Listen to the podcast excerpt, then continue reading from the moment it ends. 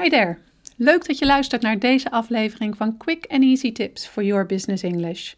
Vandaag leg ik aan je uit hoe je in het Engels een zakelijke tekst met impact schrijft. Mijn naam is Anneke Penella Drijver van Improve Your Business English en de auteur van het boek Master Your Business English: Communicate with Power in 7 Simple Steps. Ik help ondernemers en doelgerichte professionals van hun middelbare school Engels af, zodat ze ook internationaal met impact en vol zelfvertrouwen in het Engels kunnen communiceren.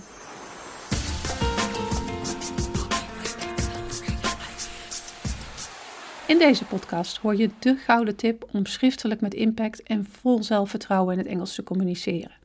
Dat kan gaan om een Engelse tekst voor op een website, voor in een artikel, een advertentie, een productomschrijving. De tip is echt op elke zakelijke Engelse tekst toe te passen. Daarnaast is het schrijven van een goede zakelijke tekst ontzettend belangrijk. Denk maar eens aan marketing.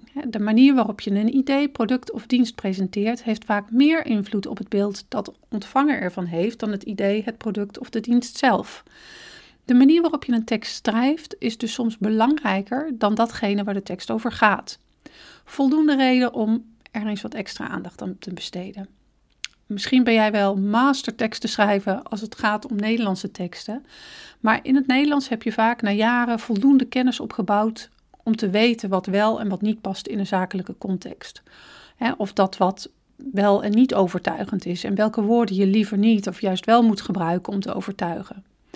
Helaas ontbreekt deze kennis in het Engels en zijn je schrijfskills in het Engels daarom waarschijnlijk een stuk beperkter. En het zou jammer zijn als je een grandioos concept hebt bedacht, wat ook over de grenspotentie heeft, maar wat niet aanslaat in het buitenland omdat de Engelse teksten erover niet goed genoeg zijn. Daarom is het belangrijk om te weten wat een Engelse tekst goed maakt. Wat zorgt ervoor dat de lezer geboeid is en verder wil lezen? En hoe zorg je ervoor dat een tekst duidelijk en professioneel overkomt? Voordat ik de gouden tip met je ga delen, ga ik eerst twee schrijfstips met je delen als opwarmer. Om bij het begin te beginnen. Je hebt een leeg Word-document voor je neus. Het onderwerp van de tekst is bekend en je hebt de belangrijkste punten voor ogen. Je weet het doel van de tekst, ofwel of je bijvoorbeeld wilt informeren of overtuigen. En dan? Ga schrijven, schrijven en schrijven. Niet nadenken en gewoon alles wat er in je opkomt direct typen. Krijg je dan een warrig document? Nou, waarschijnlijk wel. Kan je de helft weer deleten? Waarschijnlijk ook. Maar de eerste versie hoeft niet perfect te zijn. Als je eenmaal begonnen bent met schrijven, of typen natuurlijk, komt er al schrijvend vast een hoop inspiratie en heb je in ieder geval alles wat je wilt zeggen op papier. De overbodige informatie kun je verwijderen bij het reviseren. En nog een tip: houd ten alle tijden tijdens het schrijfproces je publiek in je achterhoofd. Is het mogelijk om nu al te bedenken wie de tekst gaat lezen? Zijn het bijvoorbeeld oudere mensen, jongere mensen, hoger opgeleid, lager opgeleid? Werken de mensen allemaal binnen eenzelfde branche? Of is het juist een heel gevarieerde doelgroep?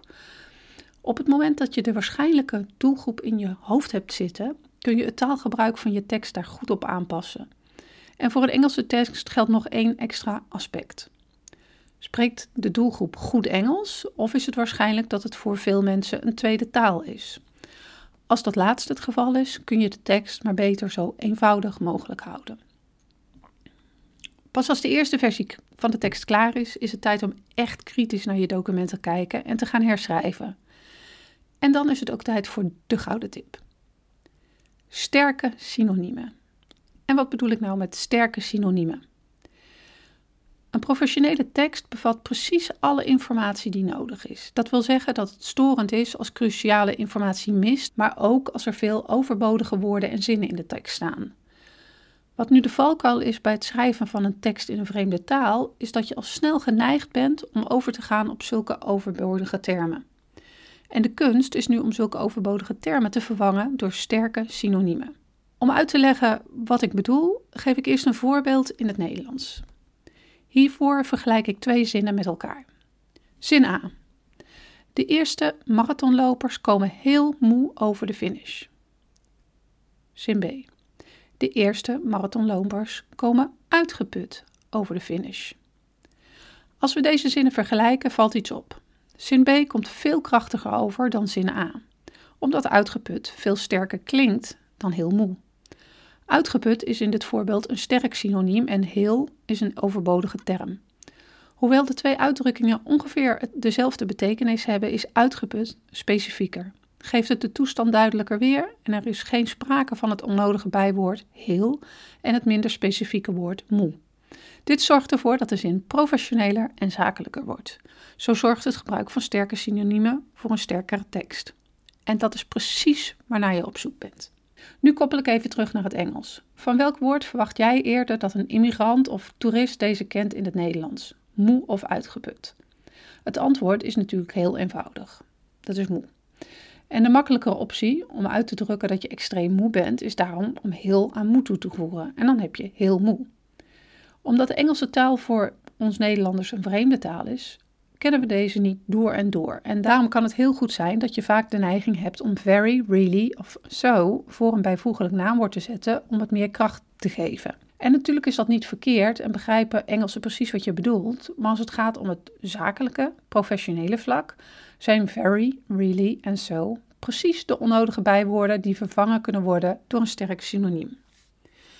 De gouden tip: zoek dus na het schrijven van je Engelse teksten met Ctrl plus F even op uh, dergelijke onnodige bijwoorden en vervang deze bijwoorden samen met het bijvoeglijk naamwoord vervolgens voor een sterk synoniem. Een handige tool om op zoek te gaan naar Engelse synoniemen is thesaurus.com. Je vult bijvoorbeeld happy in en dan krijg je een hele lijst met synoniemen zoals cheerful, delighted, ecstatic. En met een beetje Engelse kennis pik je die sterke synoniemen al snel uit en kun je die gebruiken in je tekst. Very little wordt dan tiny, very afraid wordt terrified, very clean wordt spotless en very valuable wordt precious. Zo heb je in no time een tekst die vele malen duidelijker en professioneler overkomt, terwijl de uiteindelijke boodschap van de tekst hetzelfde blijft. En om je een beetje op weg te helpen, hebben we 25 van zulke sterke synoniemen op ons blog gezet, samen met voorbeelden van woorden die ze vervangen. De link vind je in de beschrijving van deze podcast. En dit was mijn gouden tip voor Engelse zakelijke teksten met meer impact. Ben je benieuwd naar de grammatica-regels die iedereen in de internationale zakenwereld zou moeten kennen? Abonneer je dan op deze podcast, want deze bespreken we de volgende keer. See you next time met quick and easy tips for your business English.